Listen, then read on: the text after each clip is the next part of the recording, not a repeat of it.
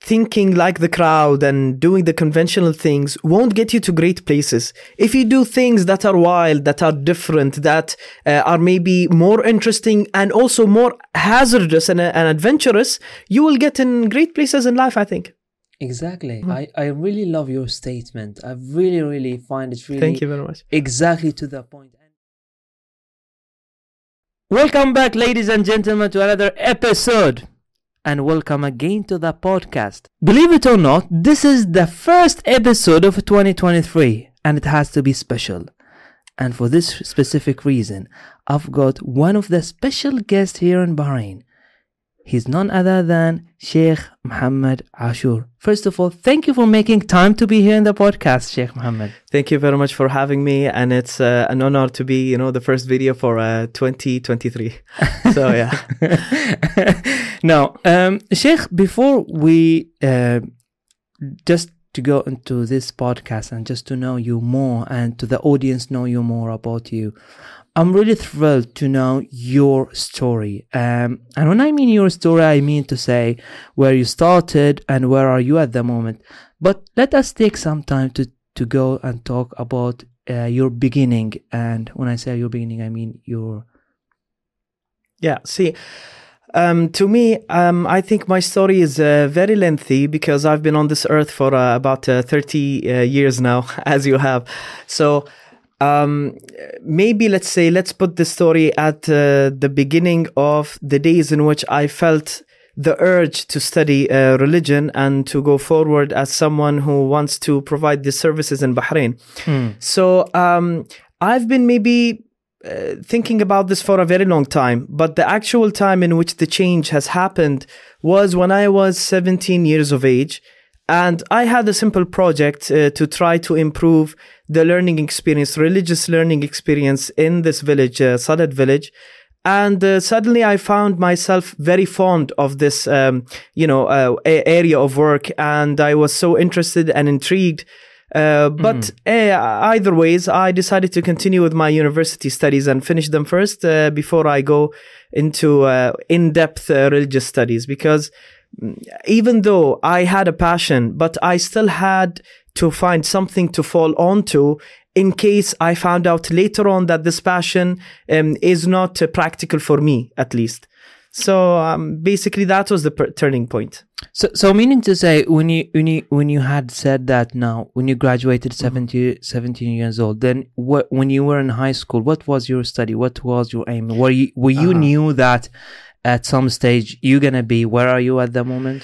Uh, no. Uh, see, I am not the sort of person that would conventionally go into religious studies. I had many other interests, um, especially academic interests. You know, Okay. basically, I even was thinking about going into uh, law or medicine, and I was very intrigued to go into those too. But um, uh, you know, I was very outgoing, and I think that I still am.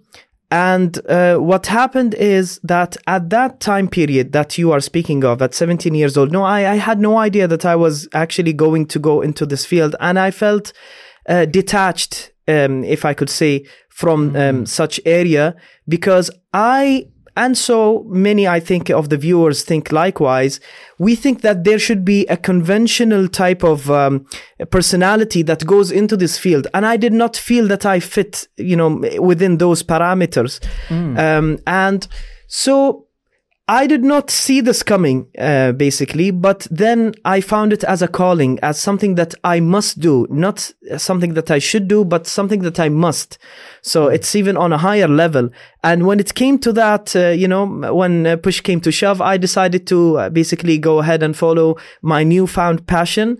And I think it worked out uh, great, at least from my perspective. But uh, b- before you do this, before you do this, let us talk through your beginning. So Mm-hmm. you started in in uh, in a school. Yes, Abdurrahman Kanoo International School, yes. Oh, so it's Private ter- school. it. Okay, so it Yeah. was a private school, and Yeah. and at the day, what was like in the, in terms of subjects, in terms of this, what was really Um, actually, you know, in Bahrain, you know, there are like uh, specialties in which you could join in high school. exactly? You know, yeah. um, either you want to go into languages, or uh, for example, you want to go into sciences, etc., or you want to go into the industrial field. So, what we had in school is actually you chose the subjects that you had, and the subjects that I chose uh, do fall into the category of sciences. So basically, I focused on physics, chemistry, biology, mathematics, Wow. etc. Yeah, and um, there I had the chance to study actually in Abdurrahman Kanoo International School the IGCSEs and also the IBs, in which both I got, uh, Alhamdulillah, you know, uh, God willing, I got um, merit. And yeah, and I I was very happy to have these courses as an addition. So basically, uh, when I um, graduated from school, I basically had three uh, types of certifications: one from Bahrain, and one uh, from uh, Cambridge University, which was linked to the IGCSEs, and one from Geneva, which is the International Baccalaureate. That was before university, Bahrain University. Wow, that's really interesting, and that's normally does not happen until unless you are really a student. Oh, Uh, well, uh, you get to choose. You know, even in in our school, uh, you either chose the normal uh, stance in which you study just the the curricula of Bahrain. And um, you could choose the IGCSEs and you could also choose the IBs. So basically, you opt for them. And I opted for them all. I love a challenge. So that's uh, the thing that I did. Wow, that's really inspiring to say when you opt for them because you knew at that point that you have the capability to achieve all of that. I mean, I mean, if I would have, if I would have to talk, I, I had said that in my first episode ever that what I have done in my high school, which I scored very low by the way. But, but, yeah. but it was also inspirational, you know, your story and mine, uh, hopefully. Yeah, yeah, I'm sure.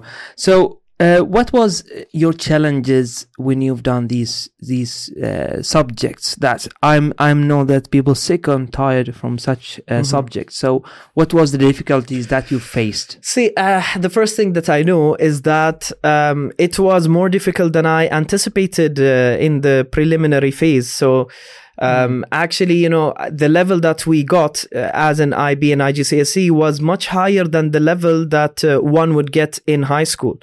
Uh, so basically, it was just like uh, starting university, but on a lower level, uh, let's say. Uh, so it was quite difficult, and um, I scored much lower than I thought I would.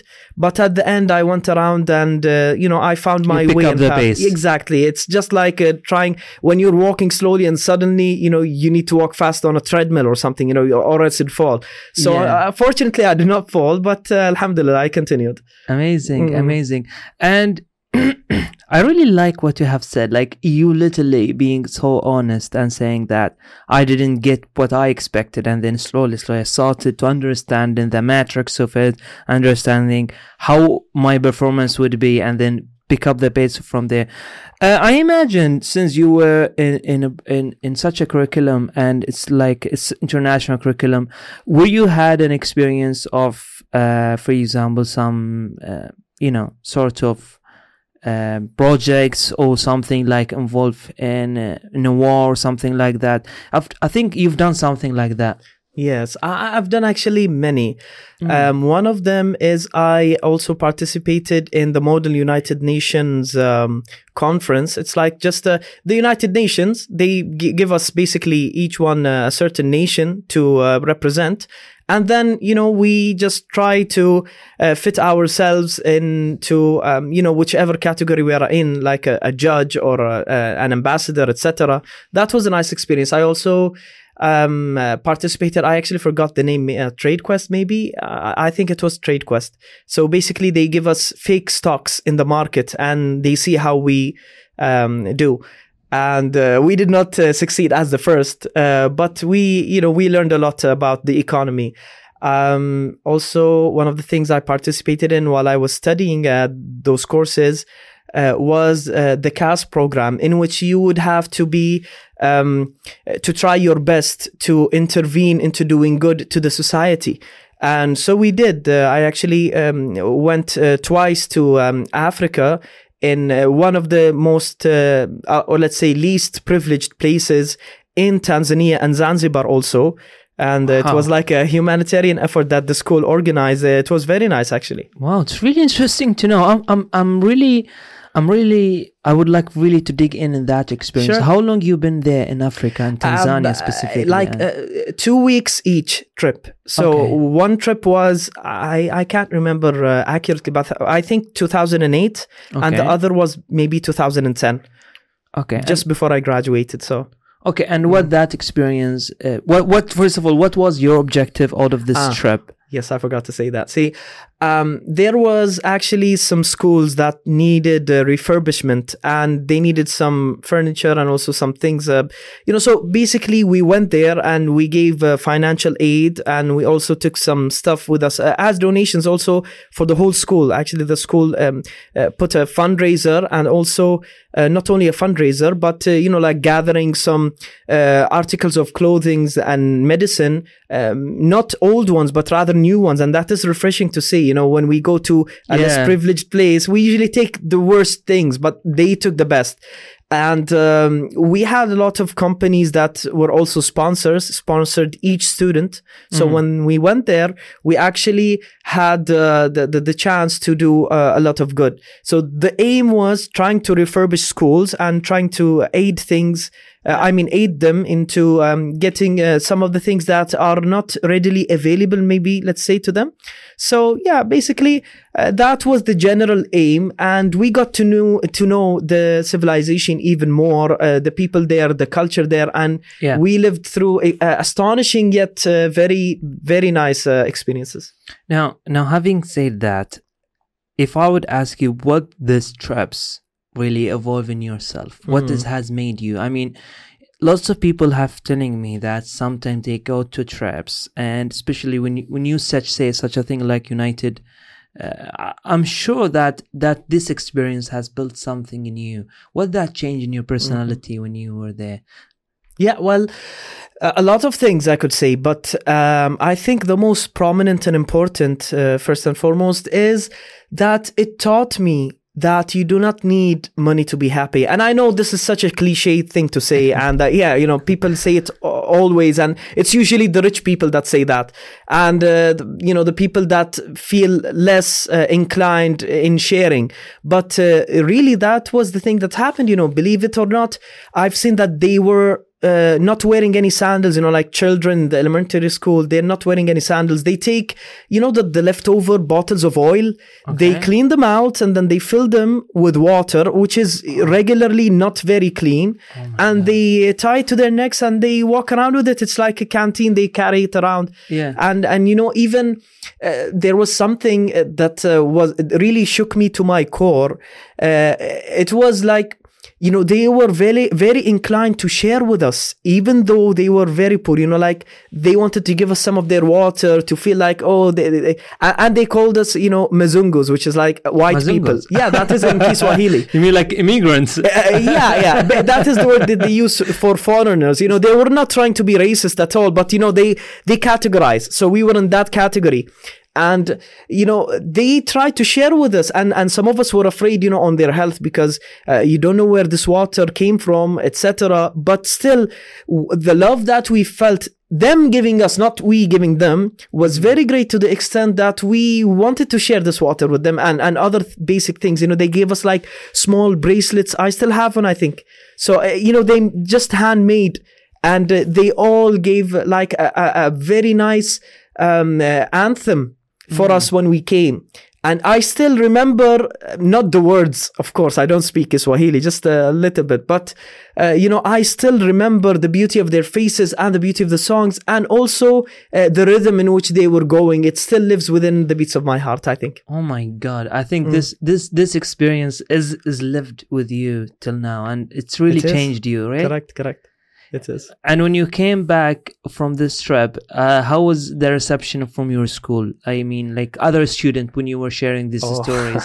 See, uh, they were so, uh, I don't know what uh, word other than envious to say. You know, they, they envied us because we had this experience. And basically, we had a competition who could attain a sponsor that would pay for the expenses of the trip and also the financial aid.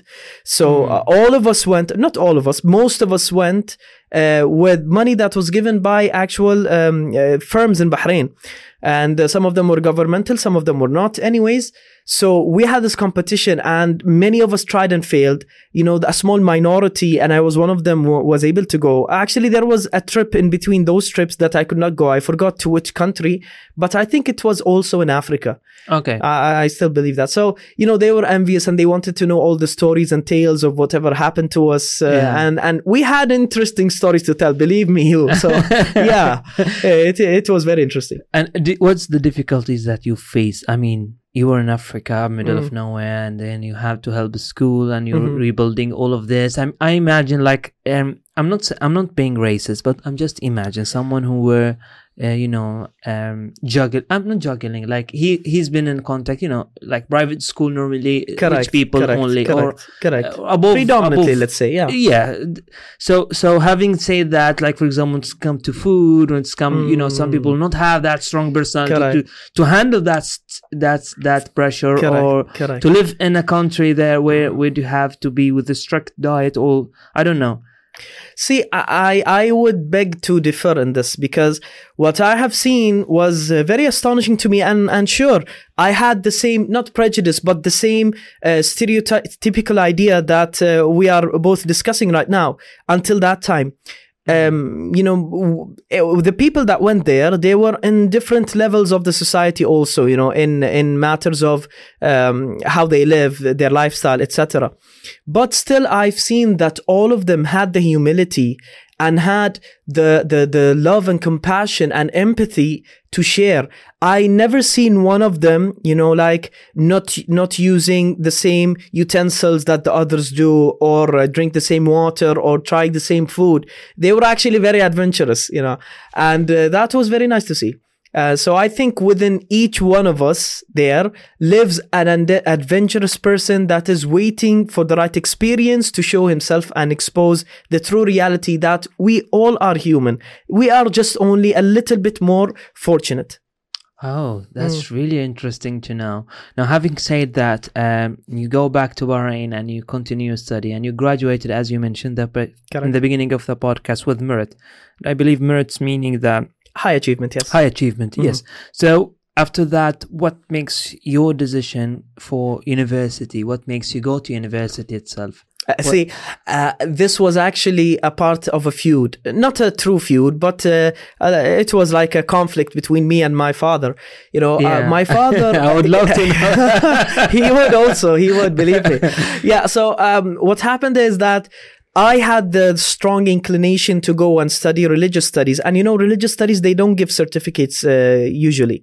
So basically, I would be someone with a high school education if I go there directly Okay. uh, to wherever you go. So uh, my father had another idea. He said, "Come and you know just finish your um, uh, baccalaureate and then go ahead do whatever you would like, so that you'd have something to fall onto." And I was not very convinced that that was the best thing for me to do.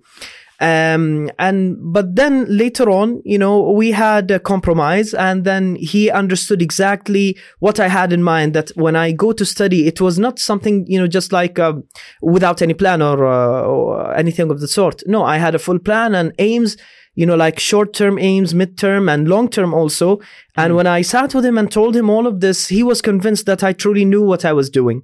Even though I still believe now that I did not have the full idea, but he he had his trust in me and I had my trust in myself also and my confidence. So I tried to uh, do my best. And uh, within that compromise, I also decided not only because he wanted to, but then I also found out that, you know, I could find a good compromise in order to get the best of both worlds. So um, I studied Arabic and uh, also translation in uh, the University of Bahrain. And I graduated 2015. Uh, later on, in uh, the 23rd of August uh, 2015, uh, is when I flew to uh, uh, go abroad and study the religious studies. Okay, before we, before we go to the religious study Sure. thing, now now having said that, first of all, y- you mentioned that you had been graduated with GS IGCSE. IGSE and also uh, IB. IB. Correct.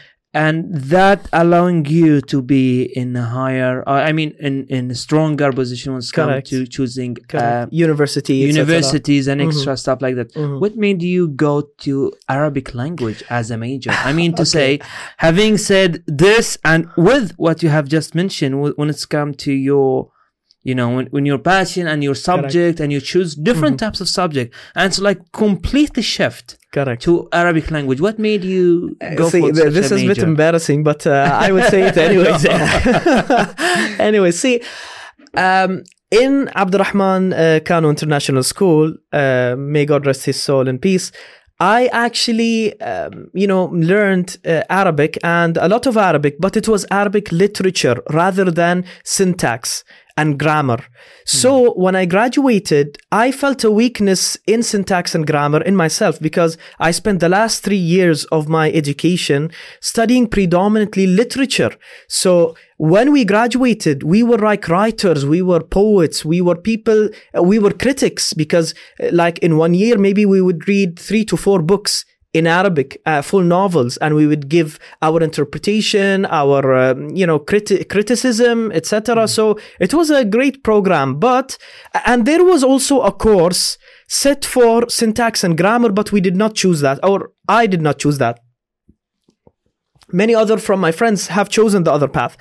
I found it maybe not interesting to me. So, anyways, but when I had the plan to go and study religion, I knew that I had to have strong grounds in syntax and grammar, and also, you know, uh, like um, um, I don't know what they call it, uh, phonology, etc. So I decided to study that in uh, university in order to aid me in, as you said, the great shift. So I did. And when I wanted to study translation as a minor, because I have Arabic as a major and in, in uh, translation as a minor in UOB, which is the University of Bahrain. And when I wanted to do that, they did not agree. You know, like the, the administration told me, how do you want to study Arabic and also study translation? It does not fit. And they told me, yeah, they told me that most people that study this are English majors. Exactly. Yeah, or, or translation majors, uh, which is the basic program. So I had like uh, one full month or a month and a half in which I was, uh, you know, going uh, uh, back and forth with them until they finally agreed. I still remember that uh, I actually forgot his first name, but he helped me a lot. Um, Doctora, um, uh, his family name I think is uh, Abu Layla or something like that. Abu Layla, yes. So he really helped me out a lot in, into getting into this program, and I did. So yeah, it turned out to be good. I think. And how long it takes you from? Uh, I mean, when you say when you have those A levels and diplomas that you graduated with, Mhm. didn't that uh, serve as a first foundation year or directly?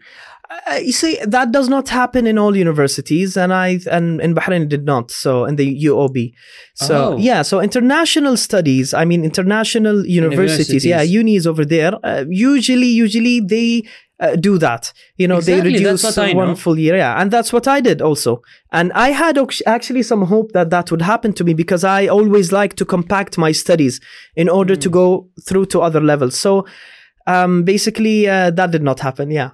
Oh, Mhm. that's actually it's interesting because what I knew from the people I mingle with or the people Yes. that I I get to know them when I was in England specifically, that some of them who graduated from private school they will skip the first year for Mhm, university mhm. just for this specific reason. Yes. I mean, that's what the aim for. I It- mean, it does make sense. Yeah, it does make sense. But uh, in Bahrain, see, um, our uh, Ministry of Education has uh, different sets of rulings when it comes to these things, especially when transferring from another university to Bahrain or uh, uh, which we call in, Ara- in Arabic uh, mu'adala, like uh, having a certificate that exactly. So basically, what happens is they're a bit strict here. uh, When it comes to this, uh, somewhat. So maybe that was the reason. I'm not really sure. Okay, Mhm. okay. And I, I can imagine when you when you were asking this and then like I've done extra diploma and I have done this and this and then Yeah. eventually I can't even use it. yeah. Well, it was beneficial on a, on a let's say academic level and a professional level. Yes, it was very very and I, and I would also urge anyone who could get any extracurricular program or even intracurricular program such as the IB IGCSE to go through with it. It's very nice, yeah, and it's very helpful. In the end it depends on how you believe in those things so f- what i do believe is it's in the end it's investment in yourself So yeah, it is. So, so if it is added in curriculum or adding extra curriculum, that might not help you in your future, but then it will help you as a personal As an level. individual, correct? I would go for it. Some people will not because they just think of getting the certificate just for uh, the sake of getting the I see. uh, I think that uh, just thinking like the crowd and doing the conventional things won't get you to great places. If you do things that are wild, that are different, that uh, are maybe more interesting and also more hazardous and, and adventurous, you will get in great places in life. I think. Exactly. Mm-hmm. I, I really love your statement. I really, really find it really Thank you very much. exactly to the point and and that's what we need what we see like successful people all about saying is taking that risk and Well, well hopefully I am. and I, I know you are. So it's really interesting really really i'm really Mm. uh, astonishing by the way you conclude it all together in one sentence now having said that you go to university of bahrain Mhm. and did nobody thinking you that you are the one and then you've done all of that and you you choose your major which indirectly was in your pipeline and Yes. how long it take you to graduate it then in this case if they didn't allow that Uh, see, no, uh, actually, in the University of Bahrain, I tried usually to take the topmost amount of subjects within each semester. So I started off the first semester with uh, six subjects, which was a downfall to me because in some subjects I did not go- do so good and it affected my final GPA. But still, I had merit from the University of Bahrain. Anyways, um and in i believe in in two or three uh, semesters i had seven also. And even in the the final semester in which i graduated i had my thesis at the same time that i had the maximum level of uh, subjects also. So but still it boiled down to three and a half years if I took the third semester, which was usually that time uh, within the holy month of Ramadan, Yeah. then I would have finished much earlier. But I opted to have that time for myself, for God, for my family. So I did not opt for. So without the extra third semester, I also finished much earlier than uh, others would uh, do because I had this in mind. Uh, you know, I just wanted to leave as soon as possible. all right and how long that took you from the beginning till the end Yeah, like uh, beginning to end, maybe like three and three and a half years. Three and a half years. Yeah, almost three and a half years. Yeah. So still good, still compact. I mean, it's it- still, yeah, it to that extent that you call compact. It's still compact. Like it is. It is. And and bear in mind also that um, I also did not continue this the all of the semesters back by back. You know, I there were some issues that happened at that time period uh, in which uh, it caused me to uh, withdraw from uh, many subjects and also withdraw from the, se- the semester. Uh, and so it also had a gap. So basically, when I graduated from uh, school, it was 2010, at the end of 2010. And I joined uh, in the, the, uh, yeah, the end also of 2010 in uh, Bahrain University. And I finished in 2015. So there was a gap in which, you know, I withdrew. So Okay. basically, yeah, we could, uh, if we counted, maybe it was like, um, it was five years, but the actual study approximately uh, 3.5 to four uh, years. Yeah. nice, Mhm. nice. So to that extent, it was fulfilling for you, I think, right? So after that, when you graduated, you had high aims. Were you trying to find a job, or what was you thinking at them? Or you go back to your dad like, "Hey, dad, I graduated. No, you had to." what was going there? well, uh, see, I knew, I, I knew that for a fact that if I went to my dad, he would help me find a decent job. Uh, you know, because um, my dad knows a lot of people everywhere. So basically, from his line of work, so I could have done that. But uh, I actually had a job opportunity that was given to me while I was studying in the University of Bahrain. Uh, you know, as per part of uh, my studies as a minor in translation, I had to go and actually have uh, um, uh, not a probation period, uh, a training period with one of the translation firms in Bahrain. Okay. So I ended up uh, joining in one of the firms, the the topmost um, uh, media firms in Bahrain, um, and uh, I I finished my two to three months with them. And they directly also gave me uh, an opportunity to work with them, and I work with them until today. Uh, today as a freelancer because I, I obviously have other places to be, other things to do. but I am freelancing now with them until now. So from 2015 until now, 2023, I'm still working with them. Oh, Mm. nice, nice. So, so you work with them as a full time. They, they first of all they give No, you as a freelancer. So, oh, so yeah. at the beginning, they give you like a project in order to fulfill the university requirement correct. for for they graduation. were not see whenever uh, uh, uh, someone that goes there as an intern internship um, they don't usually give him high tier jobs because they want quality at the end and even if they do jobs they will have someone else check them so i wanted to get a step ahead of that so what i did was i tried my best until before the, the, the finishing the time of my internship there i was actually doing proper work for them that does not need to be checked by other people Oh. so yeah, so so I think that was the reason why uh, I got the job opportunity, and then I went ahead. Wow, that's really mm. interesting. And then they give you a full time Did employee, and you They did. started with them. I started with them, yeah, but soon after I I left because I had to go and study abroad, and and we couldn't find a yeah, a where you have to talk with your father, which you had to convince him that you need to do a completely shift paradigm because the way we we as an Arabic culture, especially Mhm. uh, when I said Islamic culture, when it's come to educating people, just like you going to be a sheikh or uh, that program, an. Islamic reverend. It's- yeah. Exactly. so normally that will happen when you going through, for example, not even high school. Their parents will decide it, or you will decide it if this is your correct path, and then you will go to Mhm. to, to be specifically for that uh, job. correct, basically. correct, correct. Uh, when you had all of this, Mhm. and I mean by all of this, like you've been a student in a private univer- a private school with a diploma and IGCSE, and then with another diploma, Mhm. and then you had your another merit with Yes. a, a bachelor degree Mhm. in languages and minority in translation, and then you fall in love to the subject where you would went to. Um, um, you know, as Religious studies. uh, not not even religious. When you went to the uh, kind of trying to get uh, your certification uh, progress, which as of the requirement that you have to do certain hours in this job, where this Mhm. job find you and they Mhm. believe in your skills, and they Yes. they were surpa- so happy with you that they even. Uh, don't have someone else to quality check your work and then they have actually give you a proper contract Mhm. why where you graduated what makes you leave all that Ah. and go See, to- uh, I, I did call it a calling before, and that is an understatement because I believe it is much more than that. Uh, It is also intertwined with faith, as I believe, as a Muslim.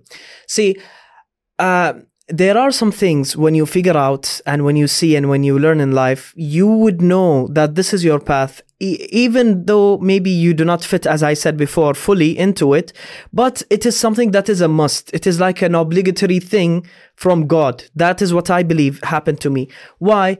Um, see, as I told you that I had this shift when I was 18 years old, which is very late for someone who wants to go to, uh, you know, Islamic Exactly. studies. Usually they know that when they're like 10 years old or something. exactly and that's what their parents will do Hence- go to iran Exactly. go to iraq Hence, hence your question. See, um, what happened is that um, I found out that I had, let's say, a certain capability of um, interacting with the youth and also with giving them the Islamic uh, teachings that they need, even though they were the same age of uh, of me, uh, you know, and at that time period. And uh, there is actually a story that I would not like to disclose, but w- after that happened to me, the certain story between two brackets, after that, then I knew that this is the path that was meant for me and that I should go and pursue. And uh, so I did. And um, it was a difficult decision to take, even to convince myself. It was very difficult because, as I said, I did not fit within the criteria that is conventional for people who would go and uh, study religion. Um, but all in all, I think you know after all of this journey until this day, I eh, this is the best thing that ever happened to me. I believe. Okay, and and that story when you disclosed that that between that bracket, when was that exactly? Uh, At the same time, the 2018. I mean, sorry, I mean when I was 18. When I, so you had this even before you go to university. yes, yes, yes, yes. Oh, okay. Yes, okay. so I decided to go to university um, for many reasons, for stability and for a backup plan, and also uh, to please my father also. And uh, yeah, finally, finally, it was because it will aid me somewhat. Uh, and then I found out, no, to a large extent, in my religious studies also. now when you went there really and you started your religious studies, Mhm. um, it's different for them, and especially when So you will come so different from all other students that they will come. Especially you went to Iraq, isn't it? You said Yes, correct. So, so all the students around you. No, no, no, not only that. Let me say, what are the thoughts of the people surrounding you? You don't Uh, oh, need to mention that, but if you don't want to disclose no, it, no, this is okay. This I could answer. Is they were all astonished that I would have this inclination to go. Some people Exactly. had this. Yeah, most people. Some people know. They said, "I knew from my heart." That since you were young, that you would go and do this. So there, there was a split. Okay. But uh, hugely, most people would say that they were astonished because uh, the general um, let's say trajectory of my whole family also uh, it was not towards religious studies but rather towards business towards uh, self-improvement etc so they were a bit amazed and some people still to this day are so. Yeah, when, when they found out of uh, for example who my brothers were who my family were they're saying you know like um, it's like a path that we would not think that you would go to so Exactly. And having said that, your achievement in school and your achievement in diplomas Mm-hmm. within the school, and then your achievement within the university. to say the truth, I career. don't. I don't think that they were lost. Uh, rather, they were very well invested. So Okay. yeah, even though I went into another field, like these certifications and credentials, they don't matter anymore. Exactly. Yeah. But to my individual level, as we both said, it did a lot. And what about the other way around? The other people that you were Ah. like, I mean, the other student or candidate. Okay, so in- my, in my yeah, so so, so the, the the peoples in the in this the the religious school that I went to. Exactly. Exactly. Yeah, see, they were so different. Um, not because I had finished the the university degree, because many of them have. Actually, one of uh, my colleagues uh, over there uh, had his master's degree. Not Oh. only, yeah, not only the BC. So, anyways, um, you know, they they were different because of their backgrounds. Because I was at that time the only Bahraini that was in that school. Many other Bahrainis then later on came, but I was the first one there. So that in itself uh, was a huge difference. So I decided that it was best to understand the culture and also focus on the study at the same time so that I would be with them as one. And I believe that to an extent I was successful in that. Okay. And how long? Um, just a general question. Now. Yeah. The, pe- for the benefit of the people that they don't know about that. Okay. Um, how long is their normal curriculum in order to go to this religious studies until the moment you will wear The turban. Okay. See, uh, it is very different, and different schools uh, do it differently. But in my school, when you uh, leave the intermediary level and you go to the higher levels of uh, Islamic studies, is the time in which they would enforce you to wear the turban, even if you do not want to, because uh, now this is your uh, work field. It is just like you know, like the medical uh, students changing their scrubs okay and, and from white to blue so that you would know that this is the doctor. So that people would benefit from you. So this is what happened. And uh, there is no set time period. It depends on your um, pace because i- it is a free study. So you could choose how many uh, lessons you had. You could choose who the teachers are. There are several teachers teaching the same subject so you choose. And um, basically in my case it was like two years and seven months exactly. Two years and seven months. yes And that's average or No. that's very fast? no or- see um I, I i want to talk about the school actually without Okay. mentioning which school exactly but um this school in itself um usually it would take one maybe like four years to three years to five years uh, depending on his tendency to study or how much he is busy in order to finish that um, uh, see, there are two factors that are very important. First of all, that they study for approximately 10 and a half months a year. Uh, when you compare it to even academia and when you compare it even to other religious schools, you would see a vast difference in which the, the, the, the curriculum, I mean, the, the, the study year is very long. You could also continue even in the months in which there is no study as much as you can, as much as you want. So that was a very helping factor. Another thing, we had a very strict, um, let's say, administration that uh, enforced attendance to uh, by teachers and also by students. And if there was any missed class, then you would have to, uh, you know, compensate. So you cannot just uh, miss a class and then not have anything. Oh. So so yeah, so I I think the general and there are people also in my school that finished in the same time period. So it is not something special about me. Uh, rather, the school aids you to whichever extent that you want to persevere. okay, okay. So it was very strict as well. I can't tell how. Very, oh, uh, let me tell you this. We had like um, um, daily exams, weekly exams, monthly exams, uh, bi-monthly exams, semester exams, an exam after you finish each book, um, an exam after two years, like a unified exam, and you know wherever you go, it's an exam. Uh, daily, you'd have to attend all the lessons and write everything that you have learned today, and you would have to have a study mate in which you would repeat the whole session of studies that you have today with them. So you would both, you know, one of the, you would be the teacher, and one of you would be the the the, the student, and it was uh, it was very tiring and fun. You know, I, I at sometimes at sometimes um there was like I dare to say like 15 hours of studies, continuous Oh. studies. And then, yeah, we would sleep and then we would go ahead. But that largely depends on how you organize yourself. You know, I was an expat over there. Uh, Yeah. So I, I'm, I'm not living there.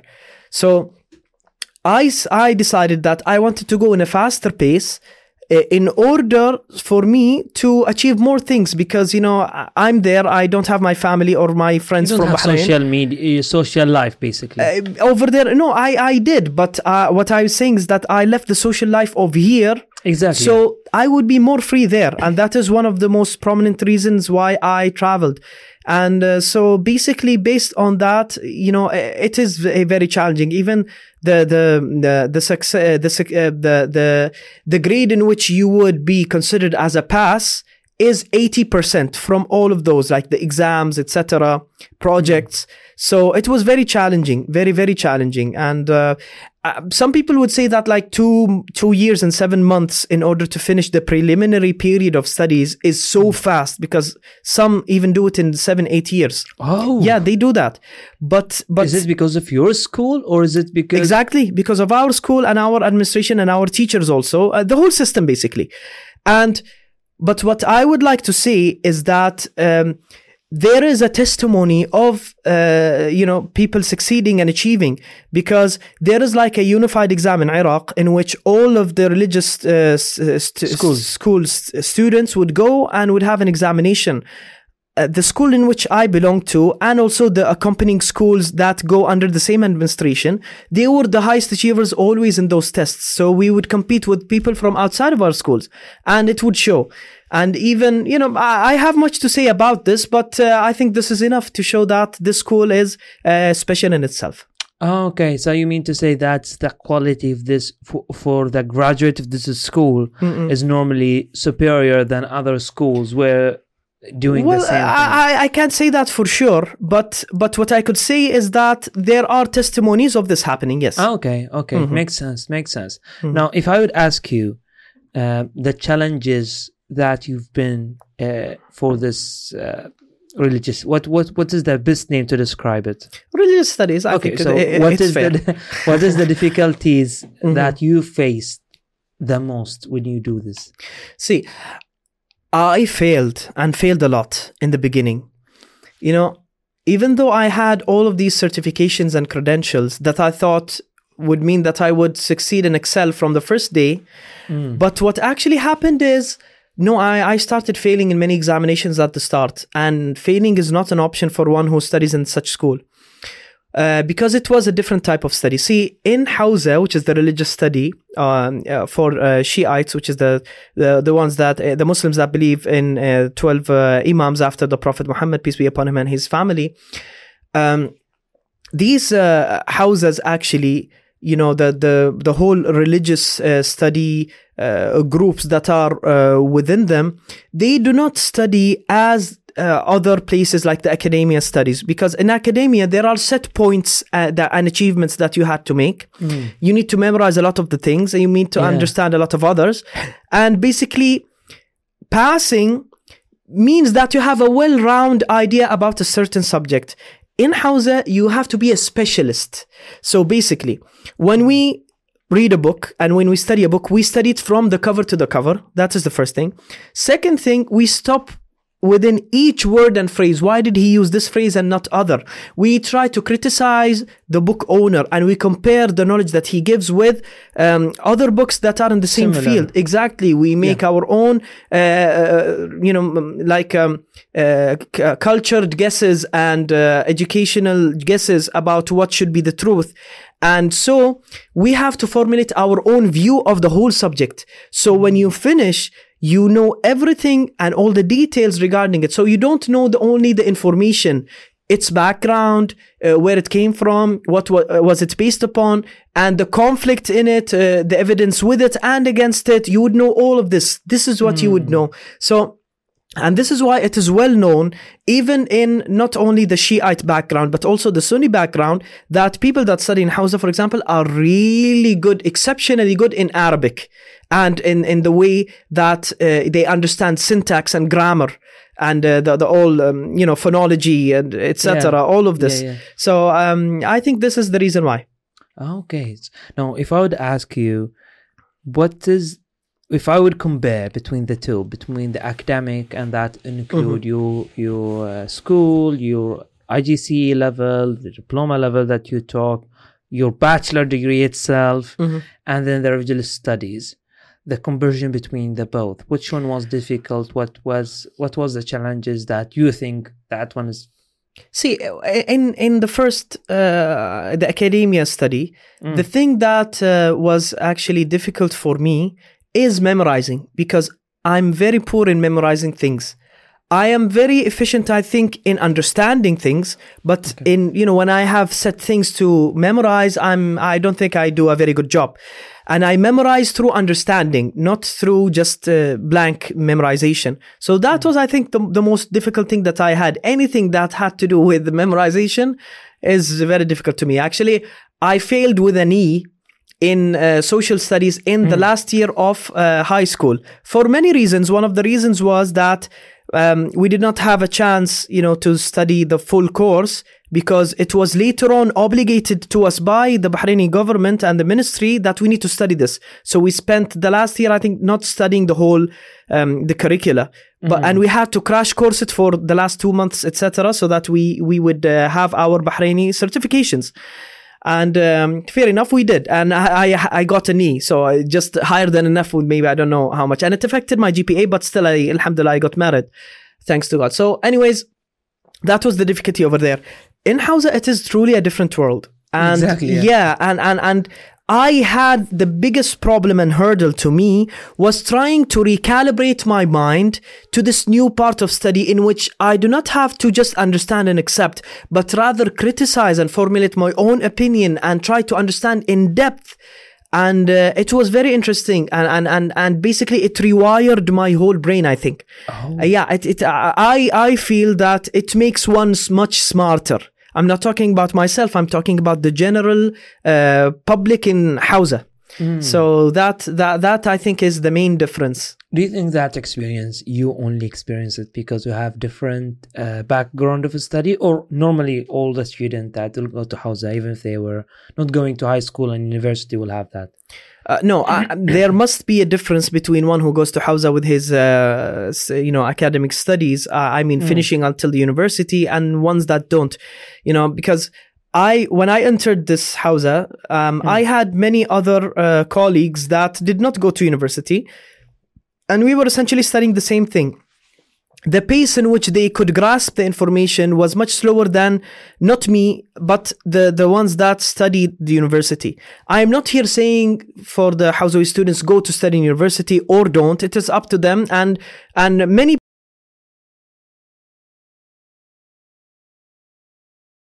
because Hawza will, will take from you at least 15 years of study. Exactly. That's So the normal logic. That I is the normal logic. It is. Uh, to me, it worked out differently.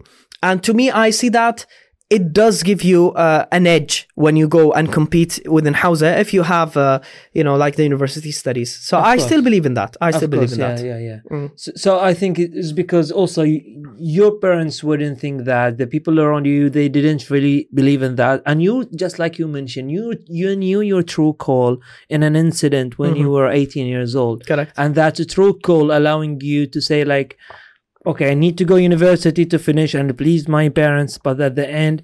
This is my true call, and I do know that this is my next step, Mm-hmm. which is really astonishing to see that you've done that. Uh, perhaps another people will not even they will just like we they will skip uni and then they will do whatever they want. But then you wanted to um, to an extent to to make sure your father and I mean your family pleased with with you. Then you've done your Of more. course, that was uh, uh, you know that was one of the the aims, but not one of the higher ones. You know, or the reasons in which I went to uh, university. I believe that there is a fine line between passion and excitement. If you have passion towards something, then you would do it, but you would do it in a very very well round uh, way. And you would be very smart and intelligent in approaching it. If you are excited, then you may do things that would not work out to you and they would not benefit you at all. So I had passion, not excitement. I tried to control myself, and this is why I kept myself, let's say, five years, four years away from the studies that I really wanted uh, to do something that is more logical to me at that time phase. Phase, yeah. Okay. Mm-hmm. Okay, that makes sense. Now, you, you when you graduated as uh, as a sheikh, or what was well, like when you finished this two point seven years or Mm-hmm. three almost three years of you, from your life in Iraq, Mm-hmm. and then you came back to Bahrain. Do you have to go there, or what? What is the what's happening there when you? See, I, I, as I told you, I started the 23rd of August 2015. And I continue until today, you know, even though I'm Bahrain now, uh, because I've been since the epidemic, because, uh, you know, there were, uh, I, I've seen that the situation is getting more dangerous and I decided to return to Bahrain and still I did not return to Iraq, except for a visit or two. So I, I did not return until now. I am going to, hopefully very soon after Shahar, uh, the, the, month, the holy month of Ramadan.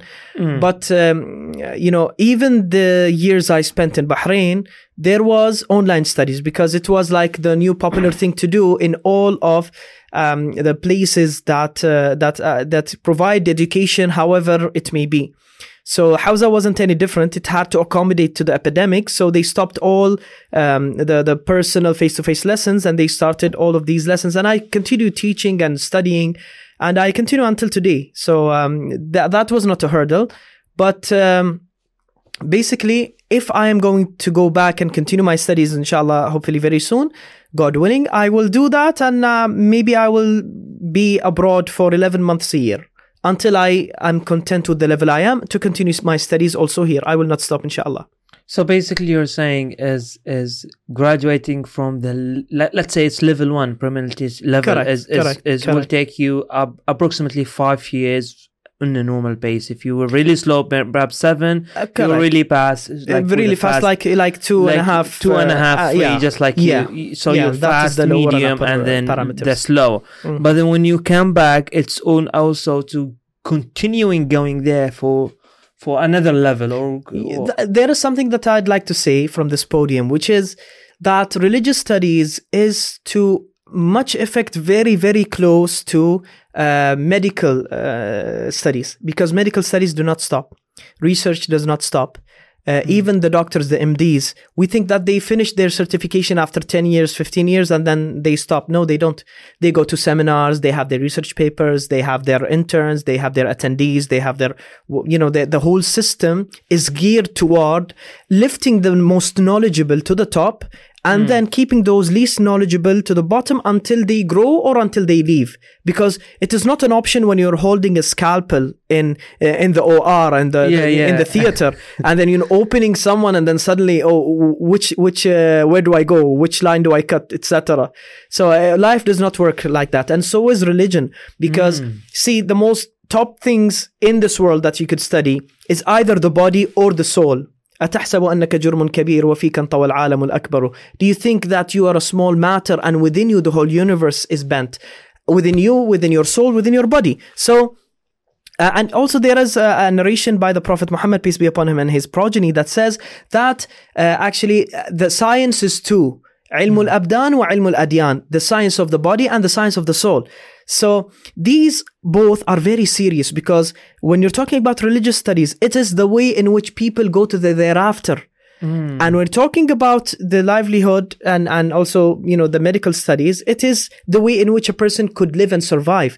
So they go hand to hand, I believe. And also they are very, very, very similar. You know, um, let's talk about the most high ranking uh, scholars Yeah. on, in this world. Uh, let's say Ayatollah uh, Sayyid Ali Sistani, may God extend his age. Um, he was studying since he was 13, one, three years of age, he, Yeah. since he was a teenager. And he continues until today. He's, he's teaching and he's researching and he's writing, etc. And uh, I have met him several times. And, um, you know, always he'd find wise words to say. And uh, what I uh, notice is that um, in 1992, it is the first time in which he declared that he's going to be a source of emulation, which is a marja, or someone that would give fatwa. So imagine uh, from, I, I believe he was born in um, in 1937, 31, 31 maybe, 31, I think, I, I don't know. So at least 60 years, six zero, before he became marja, source of emulation, before he could, he, he gave He's fatwa generally to to yeah. people. So imagine what type of field is this? What credential do we give him? Do we tell him you're a professor, you're a doctor, you're a, it is something much higher. But also in the medical field, there are people that uh, study since uh, 18 years old until they die. They continue, you know, like they're 70 years old, 80 years old. They're giving seminars, they're performing uh, operations if they are deemed fit by the Ministry of uh, Health in which they reside. Yeah, yeah, yeah. So basically, you know, it uh, it is very interesting to me to see the similarities between religious studies and also um, uh, medical studies, and basically, uh, you know, they both produce uh, very knowledgeable people, and uh, the way that they learn is very very nice. Interesting. Now, um, I want to ask you something. Mhm. Now, when you come back to Bahrain, and uh, what was your true call into going to social media? Oh, that- this subject is very long now. Uh, I I don't know if we should have brought this into the, the end of the, the, the this episode, but I think I, I have something to say about this. See, I had the idea of merging between, uh, you know, my proficiency in English and also Exactly. uh, my knowledge in religion that I have gained with God's grace. But um, I was always hesitant because it needed planning. It needed, you know, I, I always pushed my ambition down and I was saying, oh, I need to record 50 high quality videos, 5-0, so that I would be able to go a- and then not suddenly have uh, nothing to give or, or uh, for example, if I have something Like uh, content gap, like exactly. I want to continue. content. I want to continue, and uh, yeah, exactly. So two years and a half, maybe, or one year and a half. I can't remember very well. I was planning to do this, but I could not. Suddenly, in one of those days in Muharram, uh, Sayyid Muhammad Aqil, which is a photographer, and uh, I think he is from Marh in Bahrain. Okay. I think he's from Marh. So he actually told me, called me and told me, they say that you know English. And I said, yeah, they say so. And so he said, come with me to Manama and we'll just take some short clips, uh, you know, just introducing people to Muharram and what happens in Muharram. So I told him, okay, that is fine. So I went with him and then he said, just go. And i uh, you know i did not plan anything to say. It is just uh, all in one day all of this preparation in one day. So uh, we had our first videos that i still cherish to my heart. And what happened is that he actually um, had a tiktok um, account and I am still very hesitant to enter TikTok. I think I'll stick to Instagram and YouTube so far and, and I'll see what will happen later on. okay. We could talk about that later or never. I don't know. But uh, anyways, uh, it is a very difficult place to to be in TikTok. Yeah. It's very controversial until now. Uh, not in, only in the east, also in the west. The way the algorithm works, the way the videos are exposed to you, it's something. Anyways, so. Uh, what happened is that uh, we recorded the video and then it went viral, super viral. You know, uh, within like two days, I don't know how much, hundred thousand k or something. You know, a lot of views, and it spread in in in many places in social media. Yeah. So yeah, so it, it, and and that was only one session of recording. We had like six videos we recorded uh, just spontaneously, like uh, less than one minute, and it spread about. And I've had many people call me and tell me, "Do you know any places that give sermons in English, like Matam in English, uh, in Bahrain?" And I told them, "No, I, I don't actually." One story, however, touched my heart very dearly. Oh. Yeah, and that made the change. Okay. And I, um, uh, you know, a certain person. That's I, I will not disclose a lot about him. uh, yeah, no, you don't need her. to. yeah, and and and he or she said, uh, or let's say they said that it uh, would be an honor for their spouse to come to a sermon because they became they came into um, Islam uh, very recently and they wanted uh, into Shiism Islam and they wanted to have something in English. So I went ahead and I told them yes, there is a sermon directly in the phone call. And I, I had nothing planned. I, I just said it out of my mind. And then they said, okay, when? I told them today um, in uh, 12 a.m. in the morning, you would see in my channel, in my Instagram channel, a story or a post that will tell you all the details. And uh, just to, to, to be clear, um, the Instagram account, I it was idle. I did not use it, not active. Uh, since 2015, since I went to Hawza, I deleted all the posts, everything, so it was all empty, and I just kept it to watch. That's all. So um, uh, it started, uh, you know, the, the photo shoot that was with Sayyid Muhammad, it was in the 4th of Muharram. And this call is in 7th of Muharram. In between both, I had nothing to do with English. So I, I basically just stopped after those posts and I was just watching how much viral it was. Anyway, so um, I told them, yeah, today I will I, I will tell you. And directly I called one of the people I love uh, from Manama, one of my dear friends, and I went to him. And uh, when I went to him, then um, uh, I actually told him I want to propose. He told me to whom? It's Muharram. Uh, I'm saying no, not to a lady. I'm, I want to propose. I'm already married. I want to propose to a matam. And he said, okay, uh, come to us uh, and we'll see. And so I went to him. He does not work with any matam, but he went. he usually went to matam Hajj Abbas al Manama. So I entered, and uh, there was Sheikh uh, uh, Ibrahim al Safa. Uh, may God aid him. He was giving a sermon in Arabic. So when he finished, um, I went to say it and told him, okay, let's go and talk to the people here. You know, like it's a good place. And he said, no, let's go to another place because, um, you know, I, I have really good friends also over there and, and they're more likely to accept. I tell them, no, it does not need acquaintances. It is just a project and, and sermons in English for Muharram. So if they like it, they will do it. He said, okay. So I sat with Sheikh Ibrahim al-Safa and also the administration of uh, uh, Matam Haji Abbas and uh, they were very kind to accept directly. And, um, they just had a few negotiations, few questions, and they were fully answered, and then that's it. And I started the next day, and there it exploded. And I had, I also um, declared in my channel in the 8th of Muharram that now we would have uh, sermons in English, and people shared it like crazy. Yeah, yeah, yeah, yeah. yeah. And, and and you know, and and all is past, and all is past, all is history after that.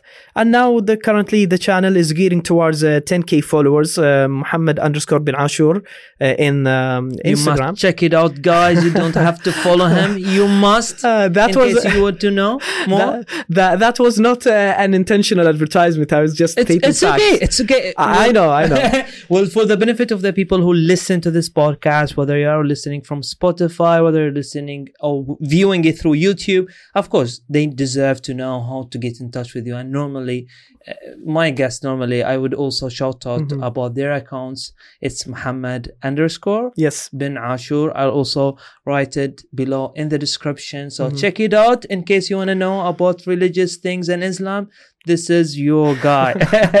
and when you had this explosion, Sheikh, Mm-hmm. like what was the aim for going really for social media? What was the the thing that makes you going to social media ex- Mm. aside from giving ceremony in english which i believe it was not there before in bahrain it was the first Uh, See, one uh, it, there were some past experiences. There was a tent in Manama. Okay. in which people were not uh, religious scholars there, but people that are very knowledgeable about Islam uh, Yeah. to talk about it. Um, that was one. It is on part of uh, the At Society, still in Bahrain, active now. Um, and also, uh, there was also uh, Sheikh uh, Dr. Uh, Maytham, uh, also um, used to give uh, sermons in English, but uh, they, they they were very occasional. So these were the first trials. I actually had no contact with either. I, I did not go to Manama in the times in which the tent was there, nor did I, nor was I acquainted to the doctor, the, doc, the doctor Sheikh before. Um, so to me, it was new.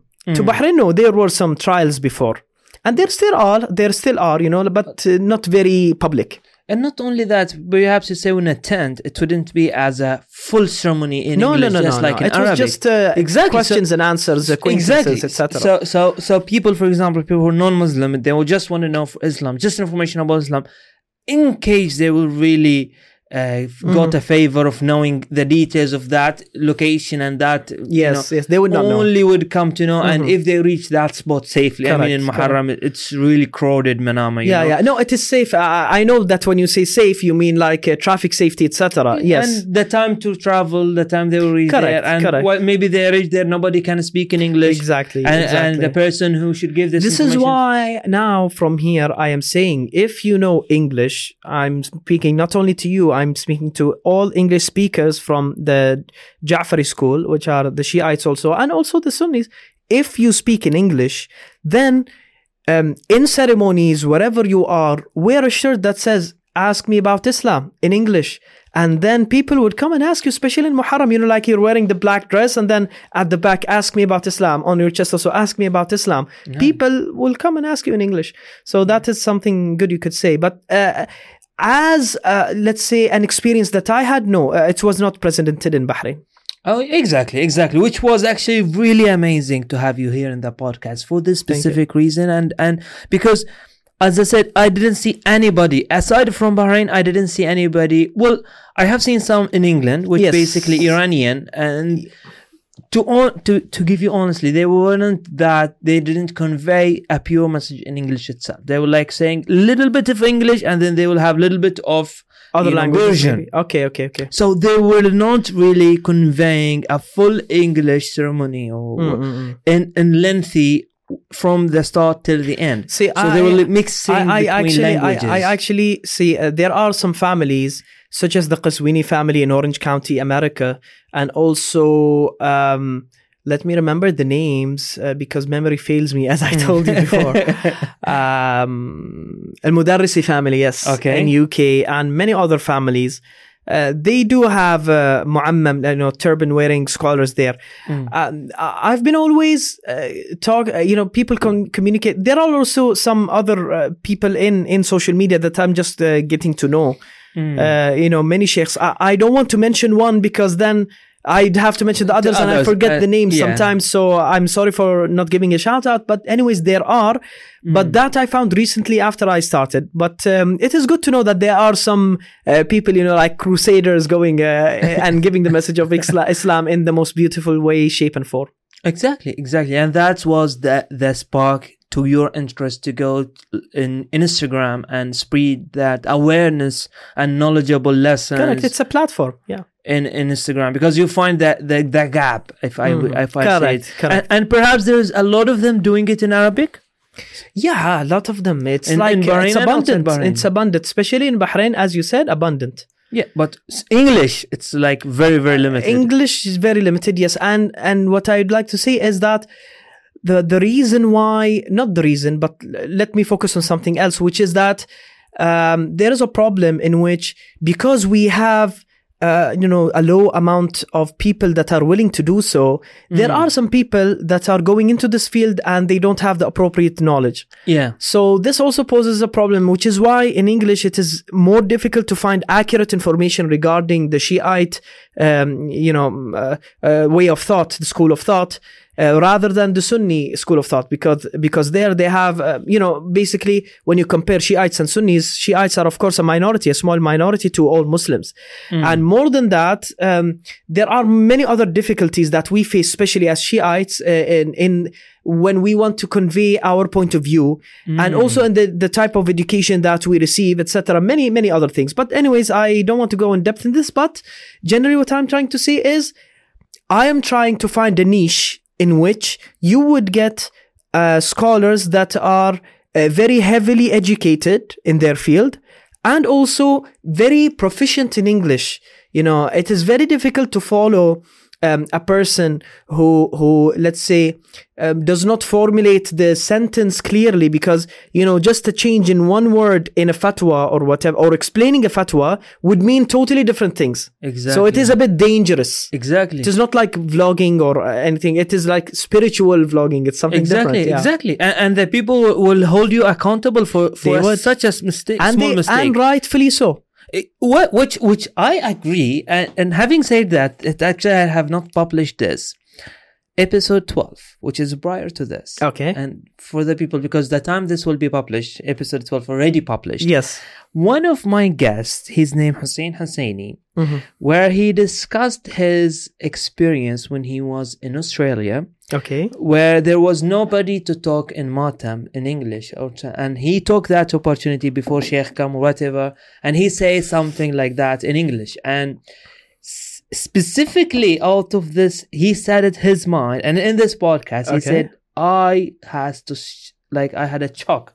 Because Yeah. I thought if I made a mistake, Correct. they will hold me accountable for They that. would. And you know, They would. You know the backfire that will happen after that It Mm. is it's gonna be brutal Exactly. and i mean it Exactly. it's gonna be really brutal. because brutal. people would see that they're defending their religion now. yeah yeah, so they feel inclined to be very strong in voicing their opinions, and, and they were with me also and many others. So I, I, I, I appreciate that. It comes from a good place. it does come. It does come from a good place. it's, it's it's actually it's it takes a lot of courage for you to say that and it takes a lot of courage for you to do it the way you are doing i really congratulate you Thank for you what your much, achievement i am sure you're gonna be something huge um, since you really take that courage and and stand with all the difficulties yet you don't have uh, a lot of experience in it yet you don't have uh, you know lots of people gonna Mm-hmm. Well, well, criticize well, you well, that is that is for time to tell.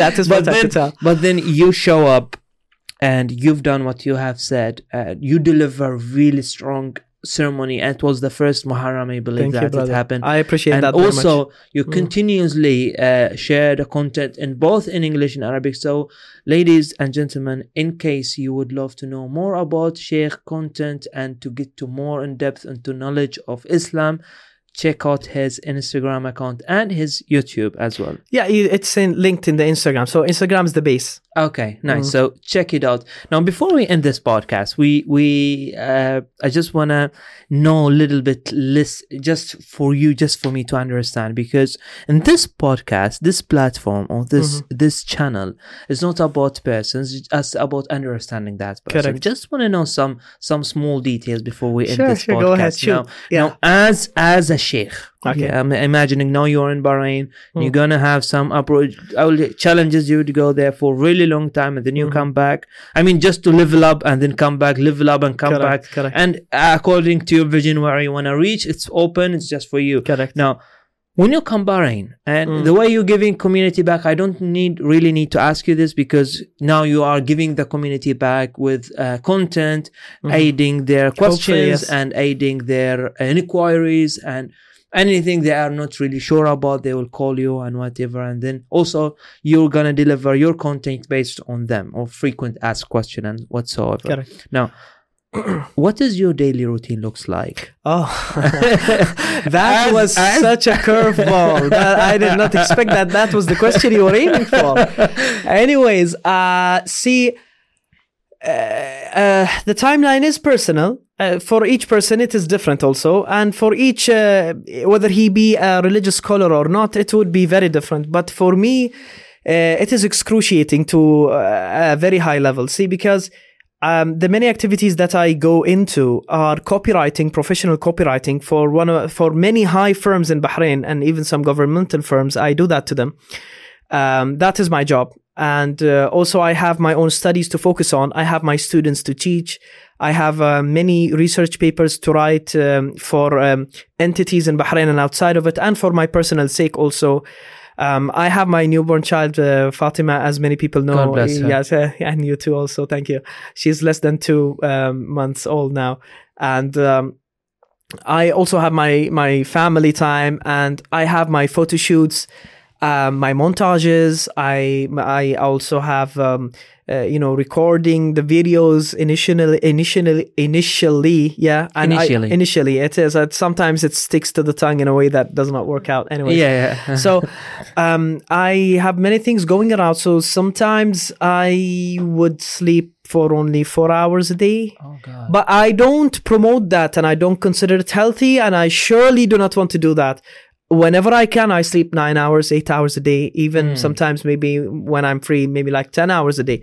But uh, usually the, the schedule is so compact and so many people require so many different activities and uh, I want to have it all. I want to serve as much as I can. I know I have and you do and all of us have, you know, just like a brief time in this world that we need to actually put our, uh, you know, Fingerprints. uh, fingerprints and uh, actually affect the people around us after affecting ourselves. All change sta- starts from heart. So uh, we are here to mend ourselves, mend the society, and hopefully be people that are great, not in our eyes, nor the people around us, but great in the eyes of God.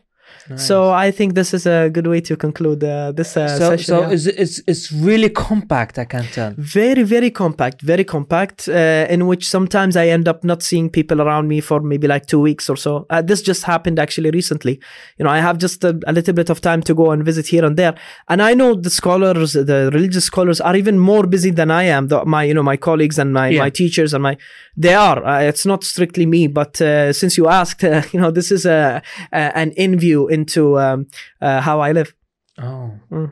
it's really challenging. I, I can't tell how the people will criticize you for for not knowing anything, and then they thought like you're just doing an Instagram post or something like that. They think their life is so easy for you. no actually as you said uh, the problem is you know when i started my instagram channel i had like 26 volunteers but they all have a life and i don't have a way to to sustain them also because you know when you p- want people full time with you for social media you'd have to pay them yeah. and you know it's their right it's their time it's their effort so um because i don't have the financial resources to aid and boast such a team Mm. I end up doing everything, uh, you know, by myself. You know, like the, the montages and then even the videotaping. Oh. Or yeah, th- that I had to do, I, as you did, and as many people that you know, all people that started in Instagram, they started alone, and some people still are. But you know, you see the problem in which I don't have enough time comes into exactly. it. No, Exactly. Having said that, like if, even if you were re- really, really good at it, to the extent that you are professional in it, let's say, to the extent that it's a task from you, so you're gonna divide it from your time, and I can Correct, tell correct. from the number of tasks that you just have set to Yes, me. yes, yes, Let's say yes, you yes. keep ten percent out of it just for video editing. Mhm. It's hundred percent way better that ten percent to hand it to someone else who would have hundred percent focus on it. of eight I, hours I, of a day. it. trade that headache at any day of the week. I trade it. But uh, for now, still, you know, I'll continue just as I am, and we'll see where it hap- where, where it goes. Amazing. Now, Yeah. any final thoughts to to final gener to to any final let's say any final wisdom you want to spread to future generation, your past, or anybody you wanted to See, listen see, to this, I, I, I, I don't revere myself as the wise man. Uh, actually, I've said the contrary several times within this interview that I don't see myself very fit within this uh, field as much as others that have, you know, higher wisdom, higher. But there is something that I'd like to say, which I think is very beneficial, especially with this globalization, social media, etc., so on and so forth, which is that it is very important to know the person rather than just look at what he's doing and judge. I'm not talking about myself. I'm talking about the general public. It is now very easy. It is actually the easiest to judge people from afar. Sometimes you would disagree. And disagreement is something that is healthy. It is not something that is bad you need to get around it by knowing the person, by knowing the ideology, by knowing. So I have no idea and get. I, I mean, I have no problem into uh, getting to know new people, uh, to understand their culture, their religion, the differences between us. Um, you know, it is something really good. It's actually revered in the Quran. الذين يستمعون القول فيتبعون أحسنه. At the end, it says أولئك هم المهتدون. So the, uh, the this verse essentially in English is uh, the people that are guideth are the people that listen to the different points of view and follow the best. So this is what we all should do. وَجَعَلْنَاكُمْ شُعُوبًا وَقَبَائِلَ لَتَعَارَفُوا And we have made you different nations and people so that you would know each other. إِنَّ أَكْرَمَكُمْ عِنْدَ اللَّهِ أَتْقَاكُمْ And the best among you is the most pious. So that's it, I think. What a way to end this podcast, ladies and gentlemen. It's an honor to have uh, Sheikh Muhammad. Thank you. It's an honor to be here. Thank you very much for giving me this you chance. this two hours from your time to be in this podcast. I really, really value it. I, I really wish you all the best You and too, congratulations You you on your achievement. You too, brother. what you Thanks. have done in, Mm. in a very short span of time is humongous. Yeah, I, well, I humbly, I humbly accept and thank you a lot also. so thank you for that. Uh, as I, we said in this beginning of this podcast, if you're new to this channel, make sure to subscribe because 2023 is all about hot and interesting guests lined up for that. Stay tuned and see you soon. Boom. احسنت حبيبي خوش حلقه والله والله خوش حلقه لا واجد حلوه يعني